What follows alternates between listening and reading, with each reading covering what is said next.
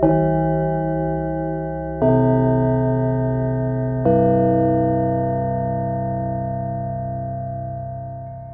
divadelný dramatik, pedagóg, prozaik Silvester Lavrík a divadelná dramaturgia v prípade autorského divadla. Tak ako sme naznačovali už v predchádzajúcej časti videopodcastu v prvom rade, dnes sa budeme venovať základným princípom tvorby autorského scenára, adaptácii poviedky a ďalším úpravám textu pre potreby divadelnej inscenácie. Dobrý deň, pán Lavrík. Dobrý deň. Minulej časti sme s pánom Pavlacom prešli divadelnú dramaturgiu v prípade práce už s napísanou divadelnou hrou a takisto sme si povedali aj o dôležitosti a opodstatenosti e, dramaturga pri tvorbe divadelnej inscenácie. V neprofesionálnom divadle každoročne pribúdajú divadelné súbory, ktoré sa čoraz viac prezentujú vlastným autorským textom. Čo myslíte, prečo je pre nich e, atraktívnejšie napísať si vlastný scenár alebo v čom sú jeho výhody? No, neodvážim sa hovoriť za, v tej všeobecnej rovine za povedzme generáciu tvorcov, ktorí vstupujú do procesu tvorby autorského divadla dnes. Môžem povedať, prečo som to urobil ja, povedzme, pred nejakými niekoľkými desiatkami rokov. Tie dôvody boli na vlastne tri. Na kvalitné divadelné hry, povedzme aj z výdatnou inscenačnou tradíciou som si netrúfol. Mal som pocit, že ako mladý človek im nesiaham ani po kolena Čechovovi, Molierovi, nebo aj Shakespeareovi a tak ďalej. A druhý dôvod, bol ten, že mm, tie, ktoré by som povedzme uh, si aj bol býval, chcel osvojiť ako režisér a tvorca divadelný, buď nehovorili mojim jazykom, alebo som sa nevedel stotožniť s autorským postojom, zástojom, alebo mali priveľa postav napríklad. A, no a tretí dôvod bol ten, že som bol nekonečne trúfalý. Že som si myslel, že nikto za mňa nebude hovoriť lepšie ako ja sám. No a keďže som v tej chvíli ešte ako študent, stredoškolák, gymnazista našiel spolupáchateľov a tí boli ochotní sa podriediť môjmu diktátu, tak som sa pustil do tvorby autorských inscenácií. A už som pri tom na pospolostal. Ehm, čo podľa vás musí mať ehm, divadelník v takej nejakej osobnej výbave alebo na čo musí pracovať, aby vedel písať divadelnú hru? No tak mohli byť gramotný, to nezaškodí. A mohol by byť aj mm, empaticky vnímavý voči svojmu okoliu, voči potrebám svojho okolia, pretože z pravidla takýto tvorca smeruje s výsledkom svojej výpovede do verejnosti. A ak má byť e, vlastne ten výsledok snaženia nejakým spôsobom akceptovaný, tak musí byť aj priateľný alebo aspoň zrozumiteľný v tom slova zmysle, že vedia tí, ktorí sedia v hľadisku, o čom tí na tom javisku, o čom točia, ako sa hovorí.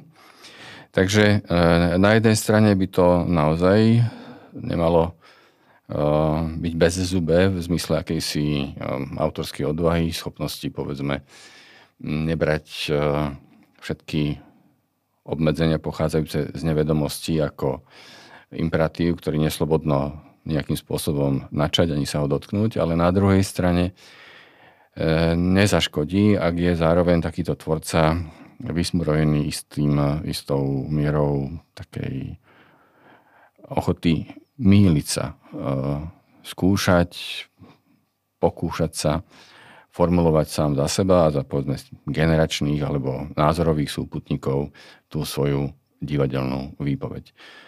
Istá miera trúfalosti, drzosti by mala byť vyvažovaná samozrejme aj a povedzme tým divadelným videním či cítením, ktoré ale tak či tak e, vyjde najavo, či je tam prítomná alebo nie, až po čase. Keby sme mali pomenovať také základné časti divadelnej hry, ktoré je potrebné spomenúť, že by sme si ju rozobrali úplne na drobné, že čo všetko v tej divadelnej hre nachádzame alebo na čo máme myslieť pri písaní divadelného scenára, tak aké by to boli? No samozrejme, že ak budeme vychádzať z tradičnej vystavanej divadelnej inscenácie a predtým teda divadelnej hry ako východiskového materiálu, východiskovej literatúry, z ktorej vzniká javiskový tvar, tak by to malo mať všetkých tých 5 kompozičných častí, tak ako to zadefinoval Aristoteles. Je neradno niektorú vypúšťať či preskakovať poradie, pretože je smutné, keď povieme pointu pred záverom vtipu, alebo keď nebodaj necháme si pre seba, lebo žijeme v presvedčení, že všetko je možné, všetko je subjektívne a všetko je dovolené. Ale v divadle tohto typu nie vždy tá základná situácia je nastavená tak, že najskôr vzniká divadelný text a keď on, povedzme, je hotový, následne vzniká inscenácia.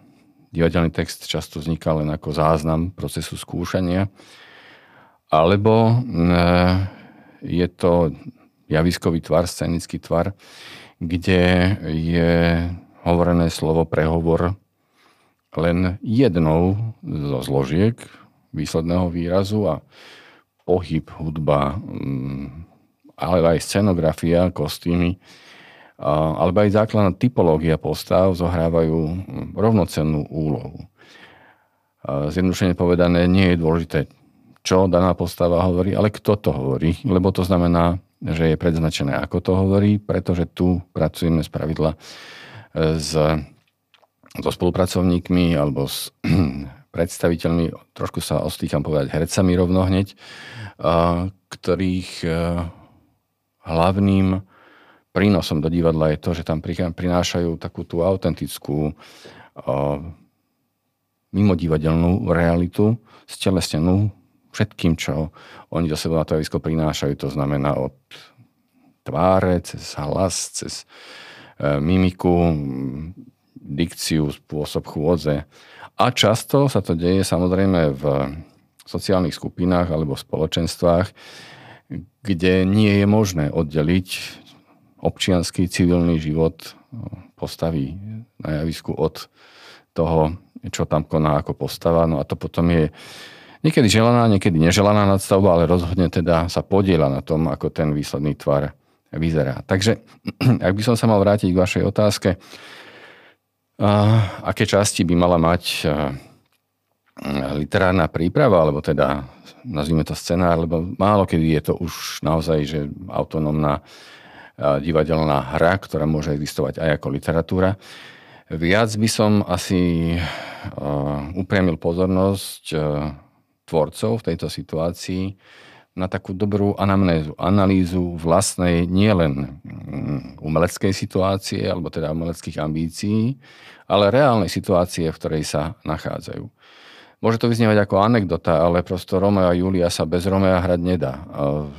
Myslím tým typologicky bez Romea. A bez Julie už vôbec nie. Je to také nespravodlivé, ale je to tak. Alebo dá sa to urobiť, ale v tom prípade treba z toho urobiť zámer. Nechcem byť, povedzme, veľmi ilustratívny, ale pomôžeme si príkladom. Hrbatý Rómeo je iný než švárny, rúči, schopný e, rôznych dualantských výkonov. A to potom predznačí naozaj celý ten poetologický posun našej interpretácie. Je to legitímne, ak sa k tomu prihlásime, ak s tým narábame vedome a ak zjednodušene povedané z núdze urobíme cnosť môžeme naozaj na tom stavať.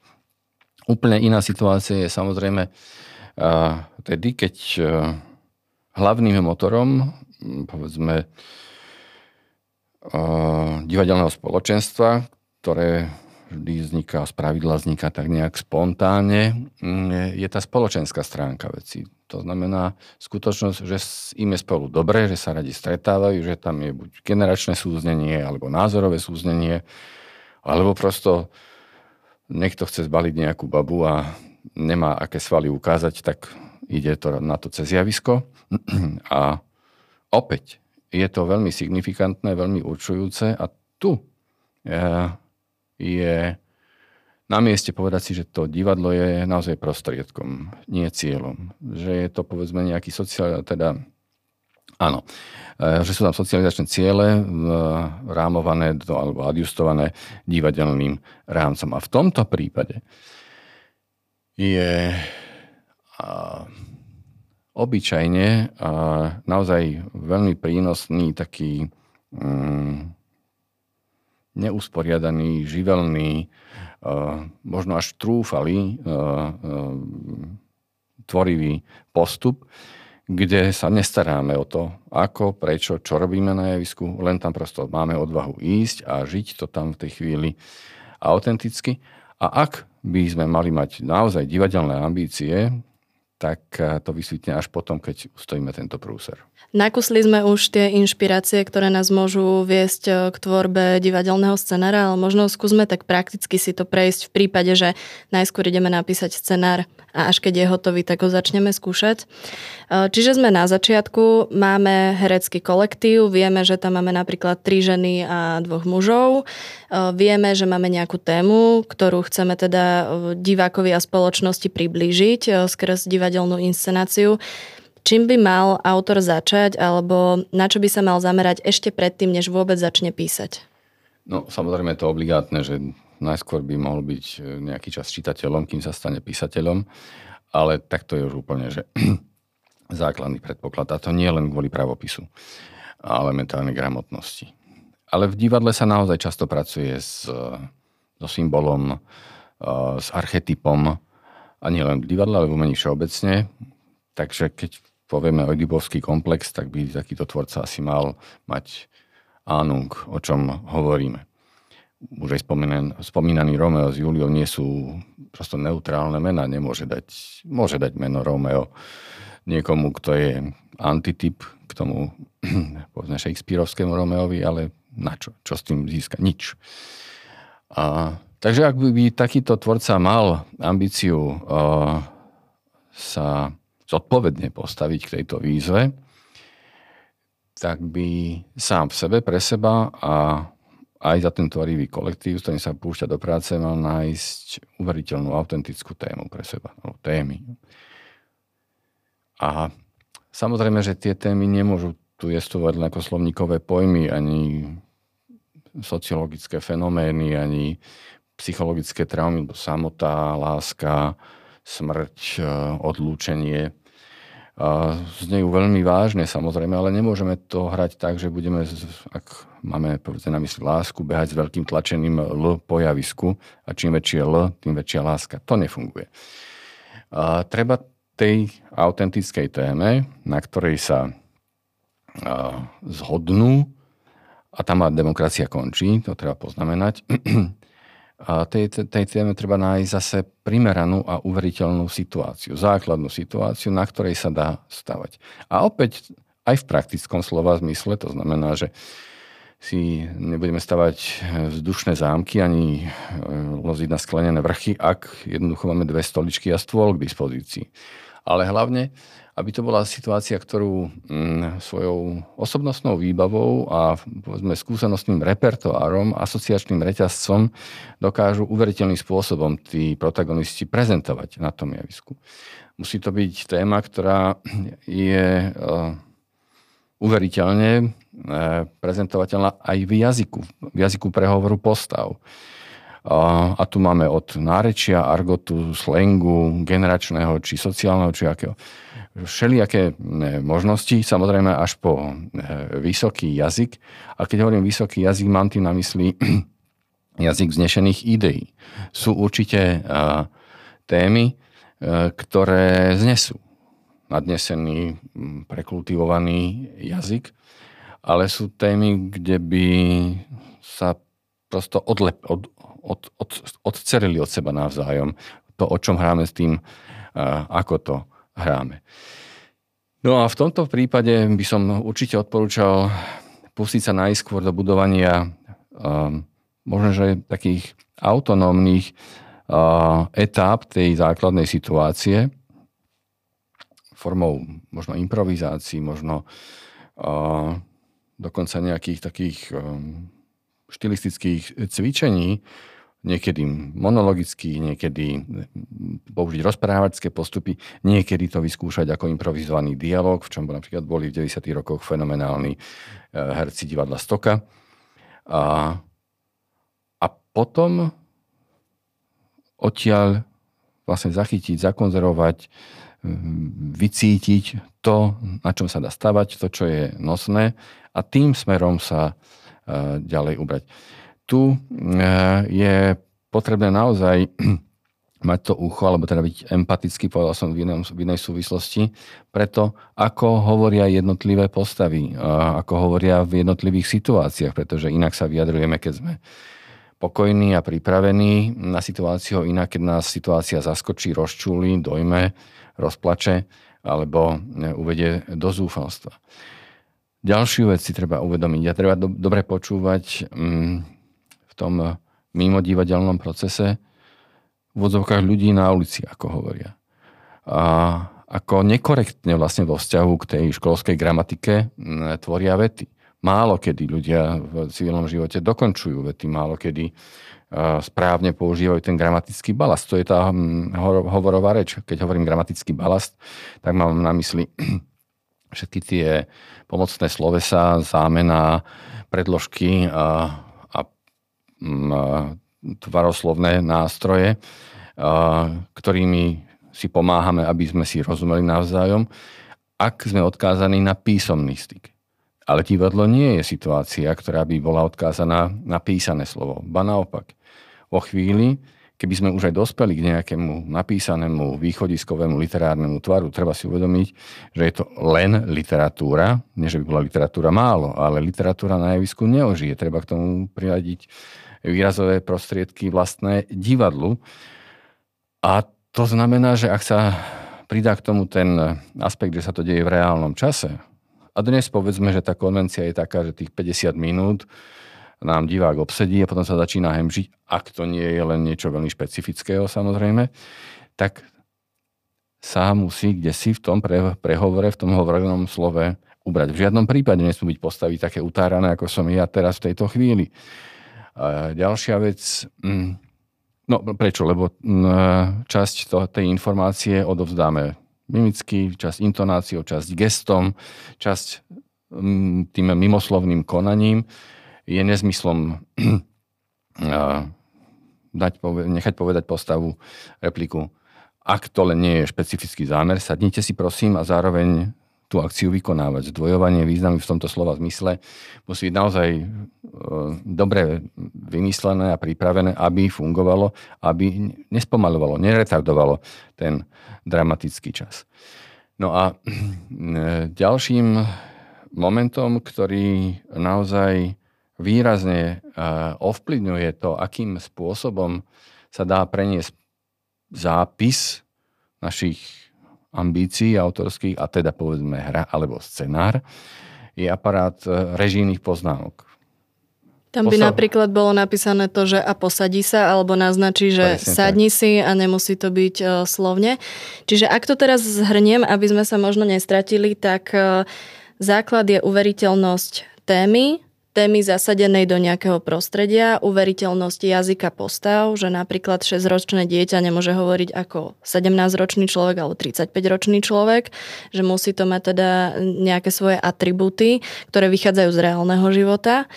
Potom sme hovorili o tom, že už ako, možno sme postupne sa aj dostali k tomu, že ako budovať tú dramatickú situáciu, že tu by sme možno teraz mohli ostať. Ehm, ako správne vybudovať tú dramatickú situáciu, alebo povedzme si najskôr, čo je tá dramatická situácia, alebo možno v tomto uh, nemajú všetci úplne jasno. To nepovedal Pavlac? To bola práca pre dramaturga, ale vertujem. uh, dramatické umenie vo všeobecnosti, uh, na rozdiel od poézie a prózy, potrebuje jednu zložku navyše. Musí byť aj krásne, aj zrozumiteľné, uveria. Všetko to všetko chceme aj od tých ostatných zložiek umenia, ktoré sa odohráva aj v jazyku. Ale dramatické umenie potrebuje, ak už nepriamo konflikt, tak minimálne rozpor. Ja som tu, aj sa tvárim, že som tu rád, ale z toho, čo starostlivo zamlčiavam, musí byť divákovi jasné, že chcem byť niekde úplne inde. A, a to je motorom dramatickej situácie. On je ženatý, usmieva sa na ženu, žena mu dala na stôl e, večeru, on ju za to pochváli, ale všetko sa to musí diať takým spôsobom, ktorý generuje napätie medzi týmito dvoma postavami. Neslobodno samozrejme prezradiť ani čo je zdrojom príča, privčas, ani čo je zdrojom toho napätia, ani ako vyriešiť tú, ako keby tú schizofréniu, som tu, ale myšlienkami som niekde úplne inde, alebo chcem byť niekde úplne inde, inde. Treba o tom hrať. Treba nechať postavy konať a hovoriť tak, aby uh, sa usilovali zo všetkých síl zmysel svojho konania nie zjaviť, ale zatajiť. Je to taký, taká hra na inotaj. Samozrejme, že tak ako všetky doterajšie vymenované zložky inscenácie, situácie, alebo teda jazykom počnúc, výberom postav a tej základnej rámcujúcej situácie pokračujúc, aj táto situácia musí byť korešpondovať s tou témou, ktorú mi musí byť nápomocná, musí byť stavebným kameňom uh, tej záverečnej alebo finálnej pyramídy, obrátenej pyramídy, akéhokoľvek typu zámku vzdušného či iného, ktorý by takto mal sa odkliať tom katarznom momente, keď e, sa nám všetky e, časti toho puzzle poskladajú. Samozrejme, že sa tu ešte na tom podpisujú aj žánrové e, predispozície, lebo iným spôsobom budeme hyperbolizovať, vynechávať, štilizovať, voliť mieru expresivity v komédii a iným spôsobom v tragickom diele inak v historizujúcej eh, hre a v historizujúcej téme inak pre deti, v tvorbe pre deti a inak samozrejme vo veľmi civilistickom, možno až dokumentárnom uh, žánri, ktorý ako keby len pokračovaní reálneho života uh, na javisku. Takže tou dramatickou situáciou ja vidím, alebo pod pojmom dramatická situácia si ja predstavujem uh, ten základný skrytý rozpor ktorý nám dáva do pohybu vzťahy, konanie, myslenie a prehovory postav. To by nemalo byť e, príliš banálne. Ale zároveň na druhej strane e, nemalo by to byť, ak teda e, by sme ostali v rovine tej, že e, hráme o nás dnes tu pre našich kamarátov, spoluobčanov, Nemalo by to byť preťažené a presítené ani pátosom, um, ani uh, pri veľkou mierou hyperbolizácie, ak chceme ostať uvertení, respektíve ak nesignalizujeme dopredu žánrový posun tým smerom, ktoré, alebo niektorým z tých smerov, ktoré som už spomínal. Ako ale napísať tú dramatickú situáciu? Lebo je jasné, že um, v rámci divadelnej inscenácie už do toho zasahuje aj herec, aj režisér, aj čiastočne tá scenografia, rekvizita, práca s ňou a tak ďalej. Ale ako ju teda správne napísať uh, do divadelného scenára, aby tam presne nebola taká tá slovná vata, ktorá je zbytočná, uh, alebo aby tam neuniklo niečo, čo si vlastne autor uh, drží v hlave, myslí si, že už divák o tom vie, ale vlastne nedopovie to tam a zrazu to nedáva význam, že ako ju tú situáciu napísať. Keby som to vedel, ani chvíľu neváham, urobím to. Ale pokúšal som sa o to niekoľkokrát a mm, tu naozaj myslím si, že platí, že tie jednoduché veci sa robia veľmi... Uh, je namáhavé urobiť veci tak, aby vyznievali jednoducho a ľahko je to proces, zdlhavý proces. Je to proces, ktorý až na pravdepodobne zo pár geniálnych výnimiek nemôže stať na uh, okamžitom osvietení alebo bezprostrednej inšpirácii, silným zážitkom, silným okamihom. Treba to jednoducho vysedieť. Treba to zo seba vychrliť, ale vychrliť na papier, alebo teda do počítača, napísať to. Prosto dostať to do tej e, podoby písaného textu a potom brúsiť, škrtať, vyhadzovať, preskupovať, čistiť a vrácať sa k tomu s väčším či menším časovým odstupom, aby tá ekonomika textu, to znamená, že počet použitých slov či viet vo vzťahu k tomu, koľko informácií sme z nich vyťažili, bola čo najpriaznivejšia. Tu uh, naliehavo upozorňujem uh, na špecifickú úlohu dialógu, ktorý uh, musí mať svoju dynamiku na jednej strane, ale na druhej strane uh, nie je veľmi to, užitočné, keď je to postavené na princípe slovnej ekvilibristiky. Nie je dobré, keď sa autor jednoducho predvádza vo svojom texte. Uh, aj keď tu za neho hovoria postavy, treba sa naozaj pozerať na to, koľko unesú tie postavy, akým jazykom, koľko toho povedia. A, a hlavne m, mm, treba dať pozor na to, aby to bol dialog v pravom slova zmysle, skutočný dialog. To znamená rozhovor dvoch postav, ktoré na seba navzájom reagujú. A nemusí to byť a, takéto, a, taký ten ping-pong slovný, a, len musí byť jasné, že odkiaľ kam a, oni v tom rozhovore smerujú. A ak sa na všetkom dohodnú, nemáme čo hrať ďalej. Z pravidla by ten dialog nemal viesť v divadelnej hre ku konsenzu a ak, tak až v poslednej situácii, aj to iba v komédii, alebo teda v rozprávke. To je jedna vec. A druhá vec je tá, že často si milíme dialog s dualogom. To znamená, že necháme síce striedavo hovoriť dve postavy, ale každá si melie to svoje. Inokedy ale zase ten dualog nám veľmi dobre môže poslúžiť, ale opäť zámerne, lebo takým povedzme úplne učebnicovým príkladom dualogu je hádka. Hádka dvoch ľudí, ktorí síce zdanlivo hovoria o tom istom, spálená večera, keď sme už použili ten príklad, e, keď sa im mi to schádza na um, ale nedohodnú sa. Každý má svoj uh, legitímny, ale druhou stranou neakceptovaný a často aj neakceptovateľný e, pohľad na danú vec. A to nám môže krásne rozohnať, rozohrať nové a nové a nové situácie v budúcnosti. Špecifickým e, príkladom prehovoru postavy je monológ. A to je už ale naozaj majstrovská disciplína, do ktorej a, sa neradno púšťať, kým človek nemá ako dramatik istú mieru skúsenosti. A pretože všetko, o čom som doteraz hovoril, a nedostatočne, nepoviem, že zle, nedostatočne presvedčivo napísaný monológ obnaží v plnej náhode. To neutiahne ani Kronerová. No a uh, keď teda ste niekoľkokrát zdôraznili, že ako napísať to, no tak to neznamená, že to vyskúšam raz a s jednou situáciou a s jednou hrou. Keď už sa pustí niekto do písania a, divadelných dramatických textov, a,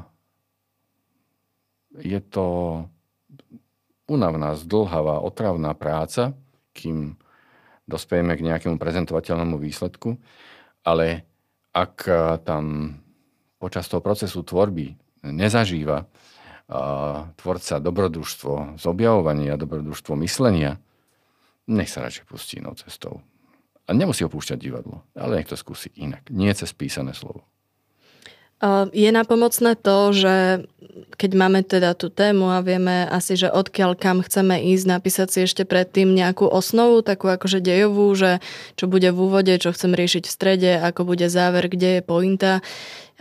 Môže to pomôcť dramaturgicky tomu textu, že sa niekam ten autor napríklad neodkloní alebo na niečo nezabudne, či toto nemusí byť vždy dobrá cesta?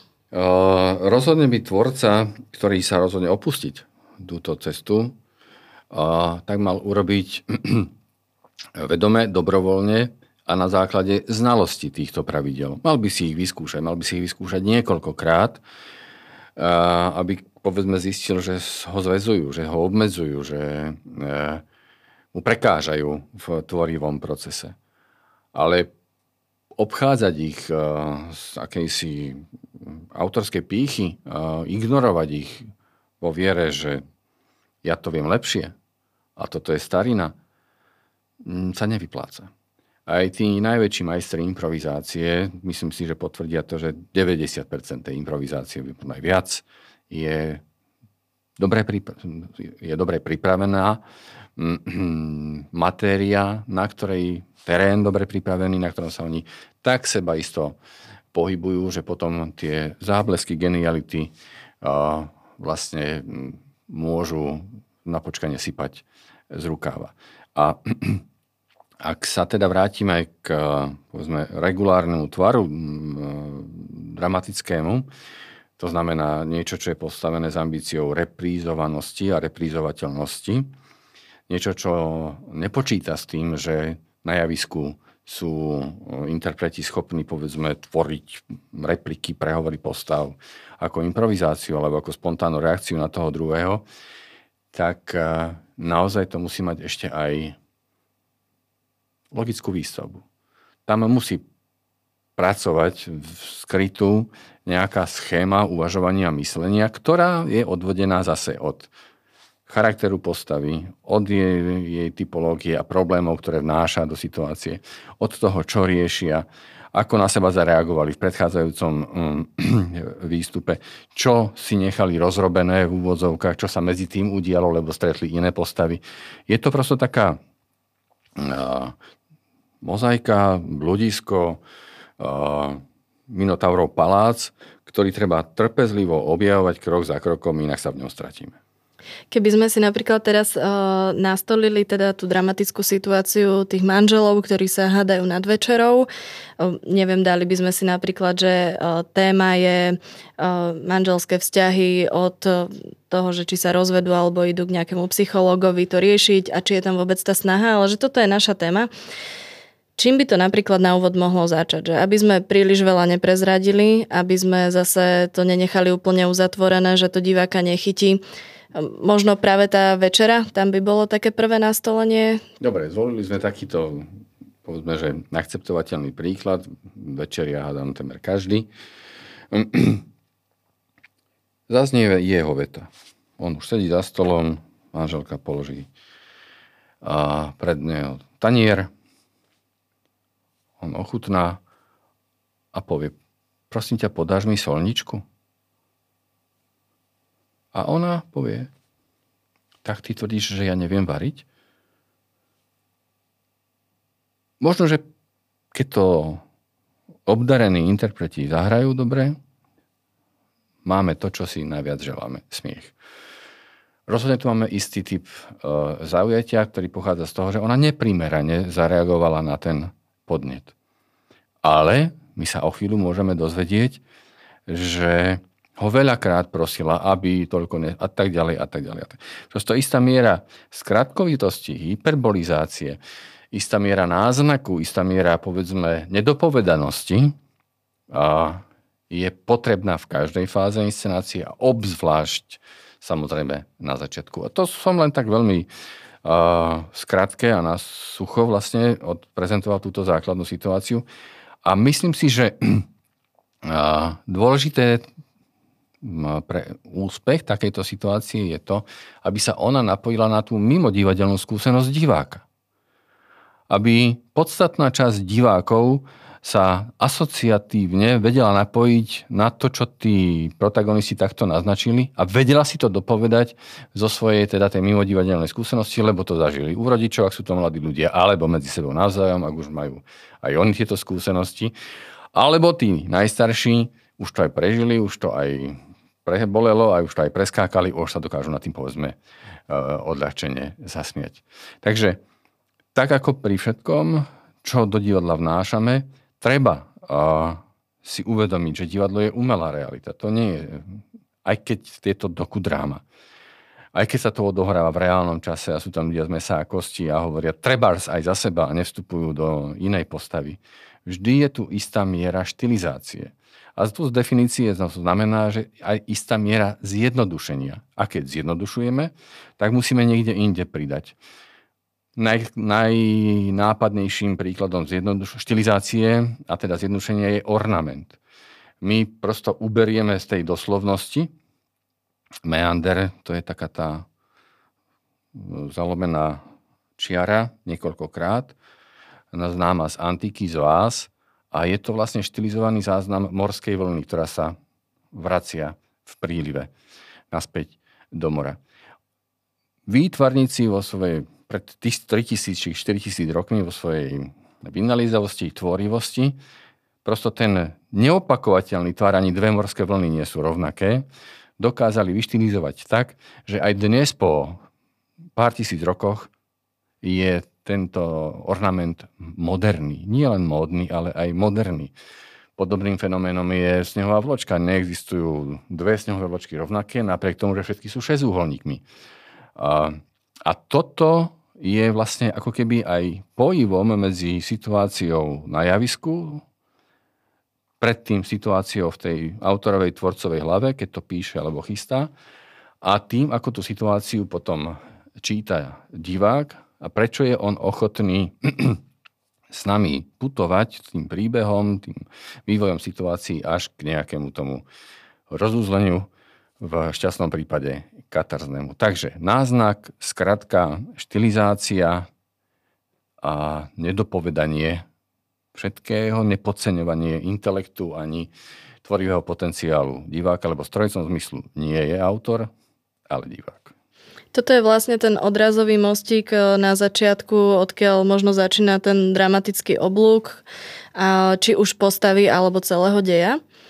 Ako by sa napríklad e, táto naša nastolená situácia mohla ďalej vyvíjať teraz z hľadiska deja a potom by sme si možno mohli povedať, že aj aký oblúk by mohla mať ktorá postava?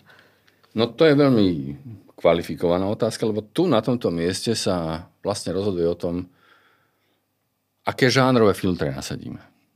Lebo ak by to bola bláznivá komédia, tak môže dostať ranico po hlave, bude to v poriadku samozrejme. Skúsme takú upokojenú drámu že nejdeme do nejakej no, myslím si, že komédie. do 30 sekúnd by sme sa my museli dozvedieť, čo je skutočným uh, zdrojom prepiatej uh, reakcie manželky. Buď to, že nie je nikdy doma, alebo že je furt doma a leží na gauči a ona musí zarábať peniaze a ešte aj variť a starať sa o a neviem čo a tak ďalej. Ale aj tu samozrejme do toho vstupujú, uh, lebo to sú len hrubé uh, žánrové delenia, komédia, tragédia. mm ak by to bola sociálna dráma, tak sociálne aspekty tam musia naozaj zohrať. Ak by to bola, ak by v centre našej pozornosti boli rodové stereotypy, povedzme, tak opäť trochu hm, inak sa bude nám hneď ďalšia replika vyvíjať, lebo to nám ide o nejaké emancipačné snahy. A môžu byť aj paradoxy, môže to byť veľmi emancipovaná žena dnes už a neemancipovaní muži. Ja takých poznám. A je to celkom vlastne pre mňa, pre moju generáciu, v mojej situácii, e, zaujímavé študovať tých mužov, najmä ak tvrdia, že sú spokojní a tak ďalej. A tak. Takže toto sa už ale potom zase uh, reprezentuje uh, triedením v jazyku a vybratých tých základných situáciách. Inak by sme to riešili, uh, keby to bola kriminálka. Je, taký, je taká krásna povedka Roalda Dala, kde manželka zabije manžela a prichádzajú kriminalisti, aby to vyšetrili a kým to vyšetrujú, tak ona pečie jahňacie stehno a kriminalisti len to zistia, že e, manžel bol usmrtený e, tupým, ťažkým predmetom a kým to dovyšetrujú, tak vlastne vražednú zbraň zjedia, lebo jahňacie stehno sa dopieklo a veľmi ich chutilo. To sú naozaj e, majsterštiky, ktoré vošli do klasickej literatúry, ale v tomto slova zmysle je dobré, užitočné mať v sebe tú autorskú pokoru, nehľadať za každú cenu nepravdepodobné, nelogické, ťažko uveriteľné, za každú cenu vynaliezavé spojenia, ale poctivo, jak taký malý permoník, hrabkať, kopkať tej situácii, ktorú som si dal na stôl, teraz už obrazne povedané, a neopúšťať ju dovtedy, kým z nej nevyťažím úplne všetko, čo sa v nej vyťažiť dá. A tým mám na mysli teda to, čo všetko by chcela, mohla, nemala povedať tá jedna, či druhá, či ďalšia postava, ak tam niekto príde. No a to znamená ale, že ja musíme mať tú tému už reprezentovanú jej nositeľmi, keďže divadlo sa hrá so živými ľuďmi, e, nie len v podobe postav, a v našej situácii aj v podobe e, interpretov, protagonistov, ktorí tu postavu zahrajú. Ja som tak niekde v úvode našho rozhovoru povedal, že opatrne budem narábať s pojmom herec.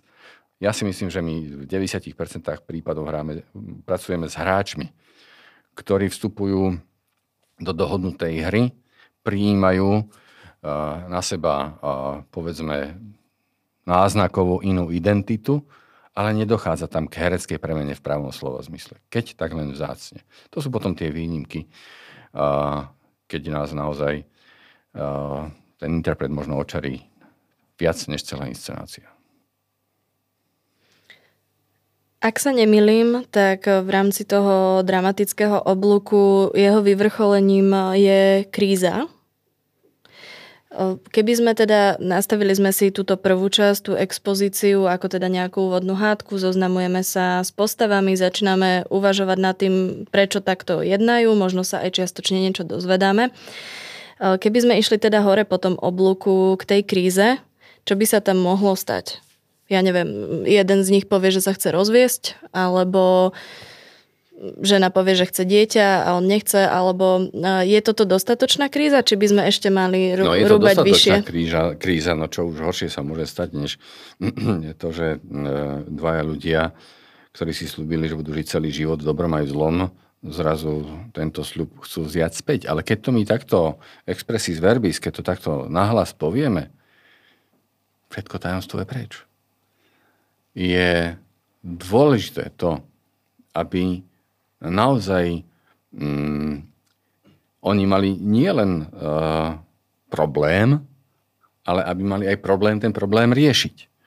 To znamená, že budú to zakrývať, schovávať, prekrývať, pretvarovať sa, on bude utekať do garáže a tam sa bude tváriť, že veď nič sa nedeje a ona s najlepšou kamarátkou sa bude, bude mu neverná, samozrejme, on ju prísti, ona jeho prísti.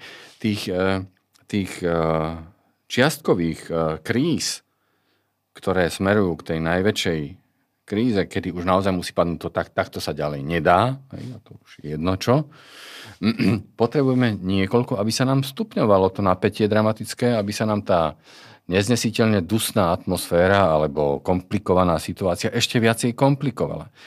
A aby zdánlivé čiastko, alebo on chce niečo zachraňovať, ale je nešikovný, nepodarí, alebo ho dobehnú hriechy z minulosti, alebo neúprimnosť jeho zámerov, čosi podobného. Najskôr sa to musí sústavne zhoršovať a vo chvíli, keď sa to už dá ne, nezachrániteľné a neriešiteľné, tak vstupuje Deus ex machina a prichádza zvrat. Pričom samozrejme v modernej dráme, alebo v dráme postavenej na modernom myslení, modernom máme na mysli teda našu dobu, ten, ten, ten zázračný zvrat nastáva vo vnútri. V osobnosti, osobe, myslení a následne konaní toho hrdinu. Samozrejme, spravidla pod vplyvom vonkajších okolností, lebo on si myslí, že mu vrcholne ona lezie na nervy, alebo je to naopak, ale nakoniec sa ukáže, že bez nej nevie byť, lebo, lebo, lebo, lebo. Ale prosto neprichádza ten prerod, ten, ten zvrat zvonka, opäť, ak to nie je komédia, ale aj tam, aj tam tým hlavným terénom, kde dôjde k tomu kvalitatívnemu vývoju, k tomu posunu dramatického hrdinu uh, oproti východiskovému stavu, lebo to je tak, že na začiatku ho máme v, to v bode A a on je tam nespokojný a chce sa dostať do bodu B. No, tak celý čas hráme o tom, že sa on klúkato, zložito, zaujímavo a objavne z divadelného hľadiska posúva zdanlivo preč od toho bodu B, až sa na ňo nakoniec prekvapivo, na jeho vlastné prekvapenie a na úľavu diváka alebo už pojme do bufetu, v ňom ocitne, ale musí byť prerodený, musí byť kvalitatívne zmenený jeho vnútorný svet nie len vonkajšie postavenie. To prosto minimálne od polovičky 20. storočia je taká no prosto oprávnene vyžadovaná kvalitatívna zmena dramatického hrdinu. Mhm. Možno o, taká zaujímavá vec, ktorá sa niekedy o, až príliš rýchlo vyrieši, je názov. že možno ešte sa ani nevie o čom, ale autor už má názov. Kedy je vhodné hľadať názov divadelnej hre? Na začiatku, na konci, nechať to vyhniť, nechať si možno aj mať nejakú predstavu, ale nechať si ešte také pootvorené dvere. Má byť doslovný ten názov, nemá byť. Ako sa na toto pozrieť? Uf. No to je celá veda, samozrejme. No najneskôr to treba urobiť minútu predtým ešte ide do tlačiarne na plagát. A, ale opäť, toto je len bonmot, neodpoved na vašu otázku. Názov, názov by mal byť naozaj Eh, istým spôsobom eh, nápomocný eh, pri mm, signalizovaní nášho autorského zámeru, ale je až neslušné, keď je zase príliš doslovný, keď je uh, už sa oproti, alebo nad rámec toho, čo sme si prečítali na plagáte, nič nové nedozvieme, napriek tomu, že sme hodinu sedeli uh, v divadle. A z tohto pohľadu je potrebné samozrejme sa mm, e, tým zaoberať neustále, pretože tak, ako sa ten proces tvorby e, uberá želanému, verejme, verme, že želanému cieľu, tak tým, že ho budeme neustále konfrontovať s tým pracovným, pôvodným, zamýšľaným názvom, tak my môžeme si vlastne takýmto spôsobom mimovoľne robiť skúšku správnosti alebo inventúru našich tvorivých zámerov. Ešte sme na tej ceste, ktorá korešponduje s tým, čo sme chceli predznačiť tým názvom. Ten názov tak, ako nakoniec celá naša inscenácia by mal nielen naplniť, ale aj prekonať očakávania diváka. Aha, oni to takto mysleli.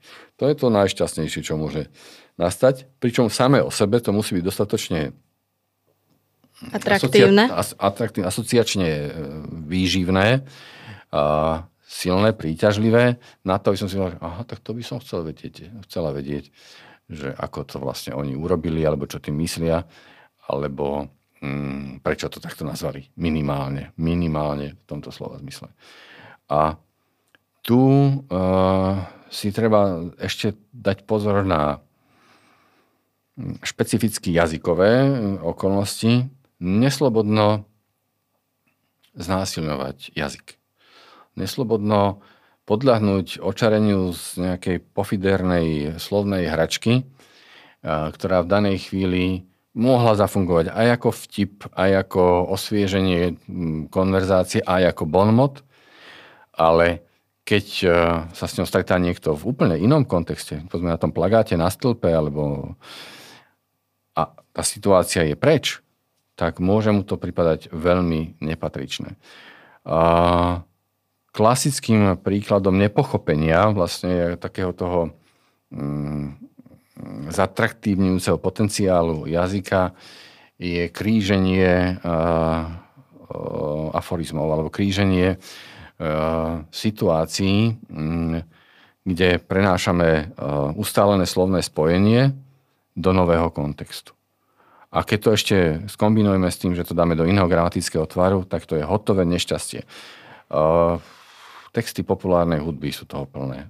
Nespomeniem si teraz na žiadny príklad, ale kto by chcel vedieť, o čom hovorím, tak nech sa započúva do textov z populárnej hudby. A nie len slovenskej. Ako je to s vulgarizmami? To je tiež dosť často skloňovaná téma, či majú, čo, či majú svoje miesto v divadle, že predsa to nie je pekné, nie je škaredé a tak ďalej. Um, ja teda nebudem prezentovať svoj názor, lebo mi to neprislúcha, ale e, položím možno tú otázku tak, že či sú vulgarizmy v poriadku a do akej miery e, pri, pri písaní divadelnej hry? Tak tu musíme zase e, zobrať do úvahy všetky tie okolnosti, o ktorých sme doteraz hovorili. To znamená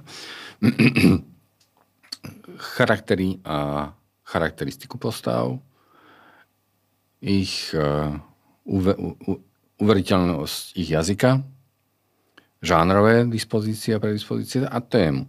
A potom aj tú dramatickú situáciu. Celá postava nám môže celý čas krásne kultivovane hovoriť, ale keď chceme zdôrazniť v niektorom dramatickom momente, že toto už naozaj je prepínanie jej trpezlivosti, no tak ju necháme i rečito uh, uľaviť si. Uh, ja mám krstnú mamu, ktorá mi počíta všetky vulgarizmy v mojich prozaických aj divadelných dielach a napočítala ich dosť. Uh, nehovorím to preto, že by som bol um, nejakým bojovníkom, zástancom, uh, povedzme, že drsnej, drsného jazyka, drsnej školy. Ale ak chcem, aby moje postavy boli presvedčivé a uveriteľné, tak občas im ujde, nie mne. Takže tu si myslím, že platí dvojnásobne, lebo vulgarizmy v sebe nesú veľkú expresi, mieru expresivity, samozrejme. Oni sú spravidla aj zvukomalebné a dobre sa pamätajú, dobre sa hrajú a dobre mm, sú prijímané divákmi spravidla, aspoň teda väčšinovým divákom alebo poslucháčom. A ako s korením, no prosto neprehnať to. Lebo potom aj to najchutnejšie jedlo uh, môžeme zabiť. Ale aj keď teda mm, nie som purista, musím sa priznať k tomu, že taká tá ako keby umiernenosť v jazyku v konečnom dôsledku autorovi ruky skôr rozviaže, než by mu veci skomplikovala. Už sme hovorili o didaskaliach. Je mi jasné, že pokiaľ je autor divadelnej hry, ktorú píše zároveň aj vedúcim súboru alebo režisérom, tak už sám pre seba si píše nejaké takéto režijné poznámky, didaskalie, lebo už nad tým uvažuje aj v tom, že si to teda predstavuje, ako by to mohlo vyzerať ako javiskový tvar. Čo v prípade toho, že napríklad autor píše divadelnú hru nie pre svoj súbor, ale pre niekoho iného a zatiaľ tam dáva iba také nejaké vedľajšie didaskalie, aby vysvetlil možno zámer, alebo mm, píše také tie bežné veci, že povedala jemne, aj keď je to napríklad vulgarizmus, aby to nebolo expresívne v tom momente. Ako narábať s týmito didaskaliami? Do akej až miery to všetko písať popisne? Ehm, my myslím, že už nejaký čas žijeme a pracujeme v divadelnej konvencii, ktorá s ľahkým srdcom ignoruje didaskálie aj najväčších klasikov. A to nehovorím o takých banalitách, že postava prichádza správa, alebo buchne dverami, alebo čosi podobného. Aj Beckettovi sa ušlo, aj Pirandelovi, aj hoci komu, že inscenátori naozaj to uchopili inak, než to bolo Čechovovi, než to bolo myslené. Konec koncov okolo toho sú veľké konferencie, do akej miery s tým pracovať a do akej miery sa to dá a je potrebné to ignorovať.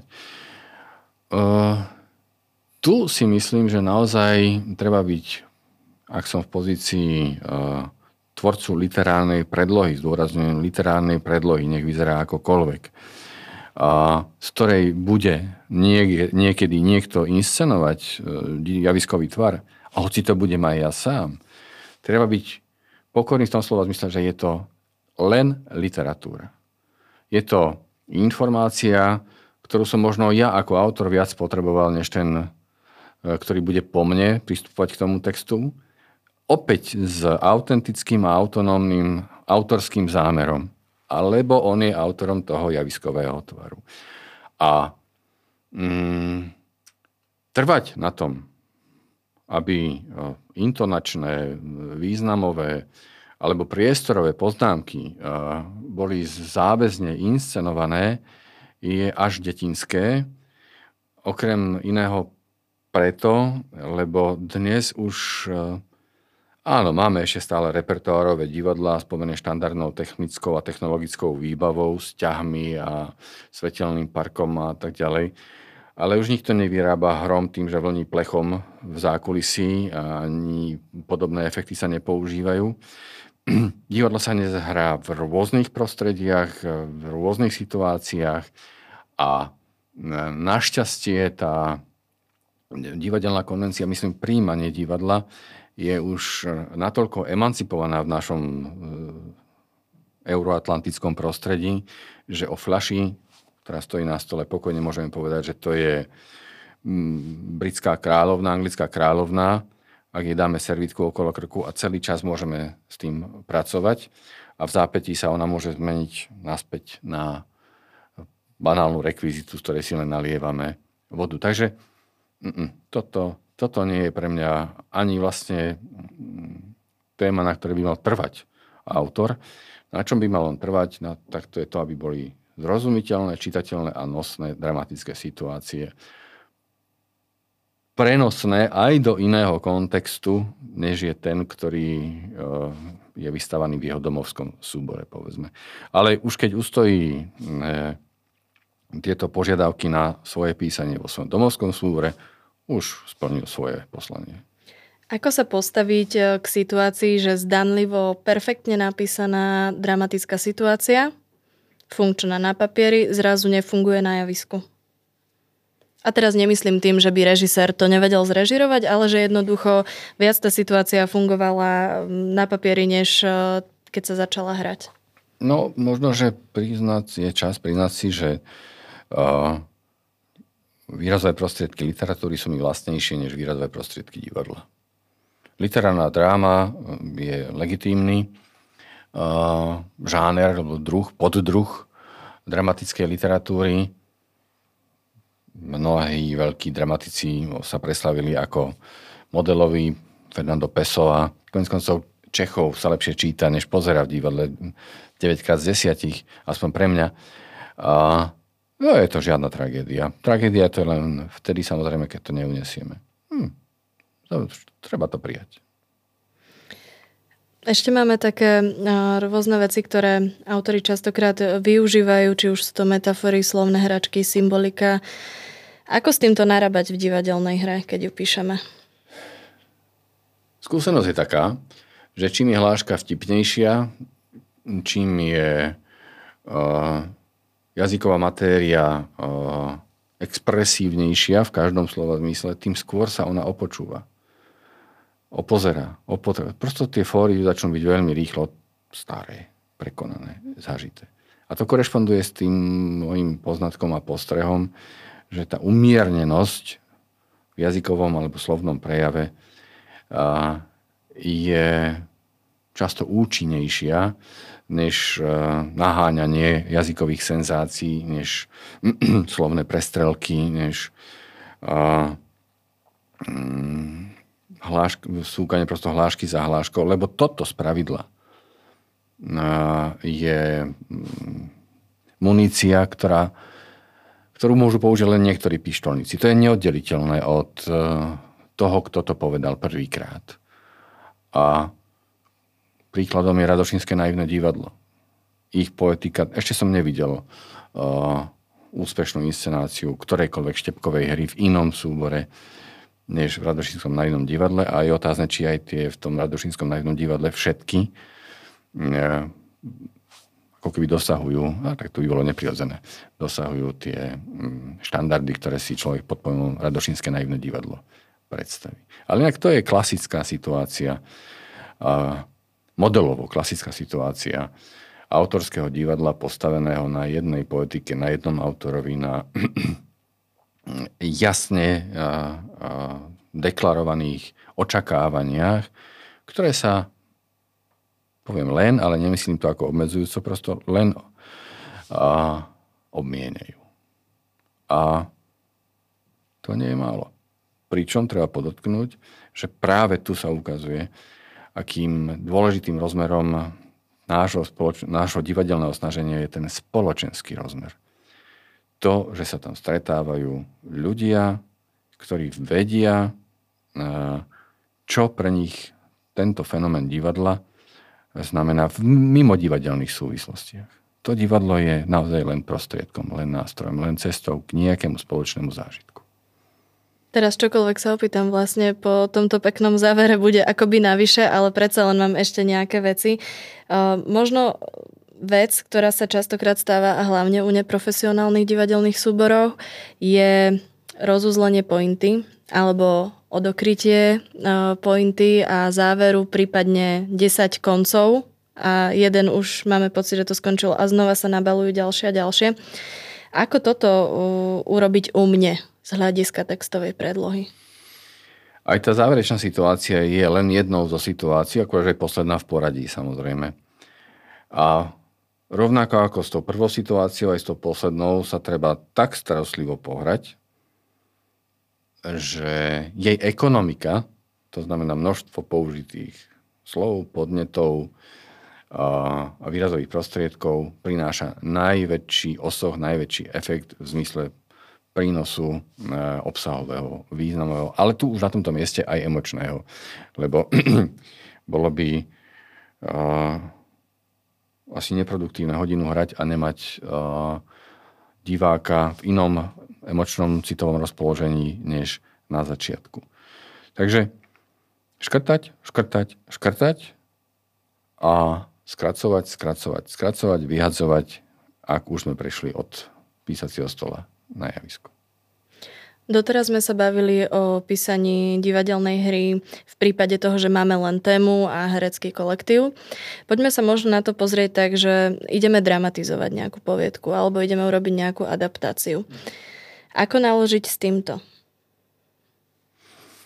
No mnohí si pod pojmom dramatizácia mm, predstavujú to, že vypíšeme dialógy z prozaického textu. To ju asi sklameme teraz, že takto no, nefunguje? To je naozaj slepá ulička. A hlavne mm, je to idiotizácia témy. Kľúčové je mm, identifikovať dramatický potenciál toho preexistentného textu. Či je to proza, či je to poézia, či je to no, séria novinových článkov. A o dráme sme si povedali na inom mieste, že ona potrebuje konflikt, rozpor. Konflikt medzi tým, čo sa javí ako skutočnosť, ako problém a tým, čo naozaj je problémom niekde v druhom, treťom pláne, medzi riadkami, akokoľvek. Ďalším filtrom, cez ktorý treba nechať prejsť naše uvažovanie o dramatizácii, adaptácii, uh, nedramatického textu na javisko, je uh, revízia toho, že keď odtiaľ uh, zoberieme, povedzme, scenériu, kulisy, prostredie, v ktorom sa to odohráva, od vysokohorskej chaty po pláž, či stále je pre nás príťažlivým inšpiračným materiálom práve tento prozaický či iný text. No a tretím momentom, cez ktorý e, je potrebné nechať prejsť, alebo teda filtrom, cez ktorý je potrebné nechať prejsť svoje uvažovanie, je to, že či keď postavy vypreparujeme e, z opisov, sú ešte stále zaujímavé, či zaujímavo hovoria. Zdanlivo som dospel k tomu, že veď teda vlastne potrebujeme odtiaľ len dialógy. My ich potrebujeme samozrejme nechať odznieť a potom na tom javisku, lebo v opačnom prípade, na čo nám ten autor vlastne bol, ale potrebujeme tam ich, do ich jazyka, do mm, jazyka ich prehovorov, pretransponovať podstatnú časť autorskej reči, bez toho, aby sme tam pripísali postavu rozprávača. Môžeme aj to urobiť samozrejme, ale to je veľmi ťažkopádny a, v zásade okrem nesmierne komplikovaných nejakých dokudrám neproduktívny a, spôsob dramatizácie či adaptácie. Takže ak máme v sebe ten dar tej takej, takého toho scenického videnia, takého toho javiskového obrazu, vieme to takto naprvu, vieme to intuitívne. Lebo vieme, že áno, živý strom sa dá postaviť na javisko, ale o tom divadlo jednoducho nie je. Potrebujeme vedieť nájsť tú skratku, ktorá mi dopraje pocit, že som v lese, bez toho, aby tam bol čo len jediný konárik. Nie to ešte strom. A keď to nevidíme v tom texte, poďme preč od neho. A ešte možno k tomu dodám len toľko, že ale to platí nie len o literárnej predlohe, to platí aj o, aj o povedzme hudbe, ktorú použijeme v inscenácii. Kritérium, lebo sa mi to páči, je, je, je pasca. Je niečo, čo uh, neuhráme ani pred tými najbližšími, nie to ešte pred, pred divákmi. My ako tvorcovia uh, potrebujeme slúžiť veci, nie sa odmeňovať tým, že sa ňou zaoberáme. Ak náhodou, um, autor chce o niečom písať, ale ešte nemá tému, ale veľmi chce niečo napísať. Kde môže... Napíše babičke. Čiže neexistuje niečo také, že chcem písať a idem teraz hľadať tému niekam? Musím zalistovať hlboko, hlboko vo, vo svojich začiatkoch, že ako som sa vlastne na to na, na, na, dostal k tomu. Lebo tie myslím impulzy si, že, niekedy si, chodia zvonku. Chodia, áno. Ale myslím si, že legitímna situácia je, mm, ak ten nepokoj, ktorý potom prenesieme na postavy, ja zažívam v sebe. Ten nepokoj v istej fáze, najmä keď je človek mladý, môže byť neartikulovaný, nepomenovaný. Je to prosto jednoducho, neviem ani sám so sebou výjsť, tak hľadám podnety vo svojom okolí. A potom je ale potrebné sa pripraviť na istú fázu terapeutického písania. Písania, ktoré pre dobro autora by malo ostať v zásuvke, alebo teda nikdy nezverejnené.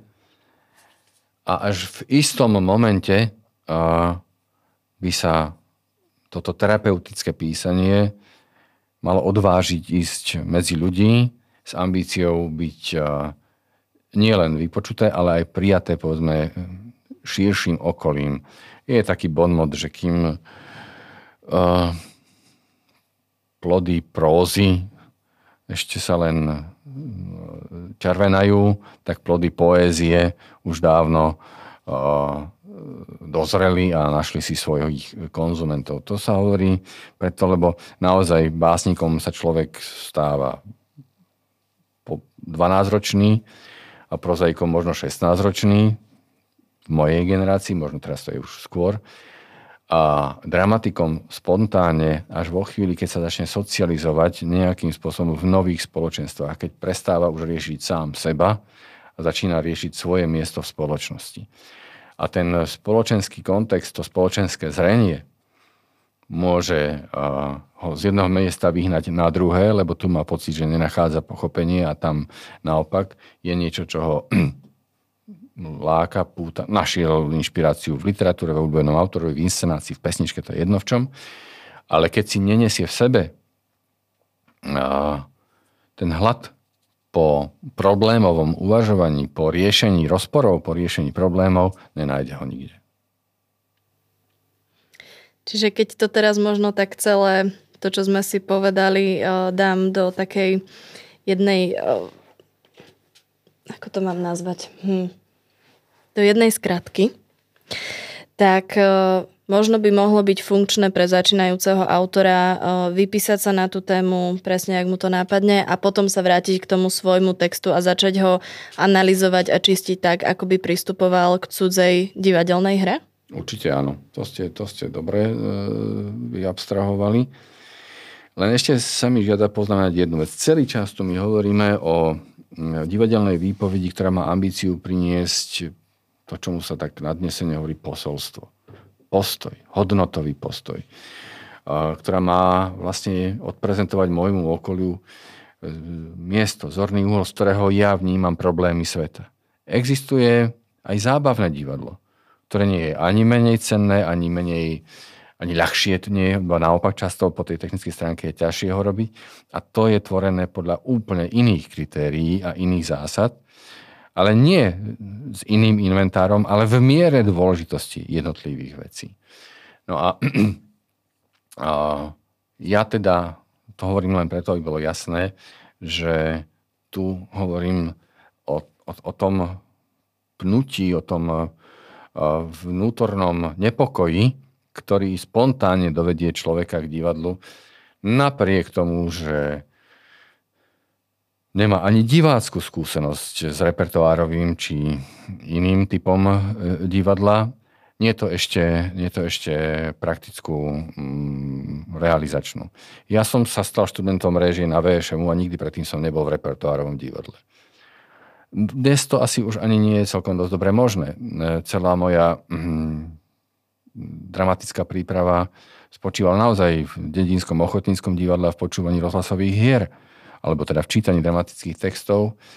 A, a potom som samozrejme hltavo dobiehal to, čo som mal zameškané. A som rád, že som to dobehol, ale prišiel moment, keď som sa toho nasítil a vďako som sa vrátil na pôdu toho autentického, autorského divadla, lebo presne to, tá situácia toho možno, že príjmania pravidiel hry limitovaných nedivadelným prostredím, vrátane toho, že nepracujem so školenými hercami, je pre mňa príťažlivejšia, zaujímavejšia, vzrušujúcejšia to hovorím za seba, než naplňanie očakávaní repertoárových divadiel. Ak by ste mali dať na záver také nejaké stručné odporúčanie pre terajších začínajúcich autorov, že na čo by si vyslovene mali dávať pozor, kde sú také najzradnejšie momenty pri písaní, tak čo by to bolo? Nikdy si nezačínajte nič s herečkou. Budete okamžite vydierateľní a skončila všetká vaša tvorivá sloboda. Myslím to smrteľne vážne. A s týmto posolstvom sa s vami lučíme. O tvorbe divadelného scenáru a textových úpravách som sa rozprávala so Silvestrom Lavrikom. Ďakujem, že ste prišli. Ďakujem za pozvanie.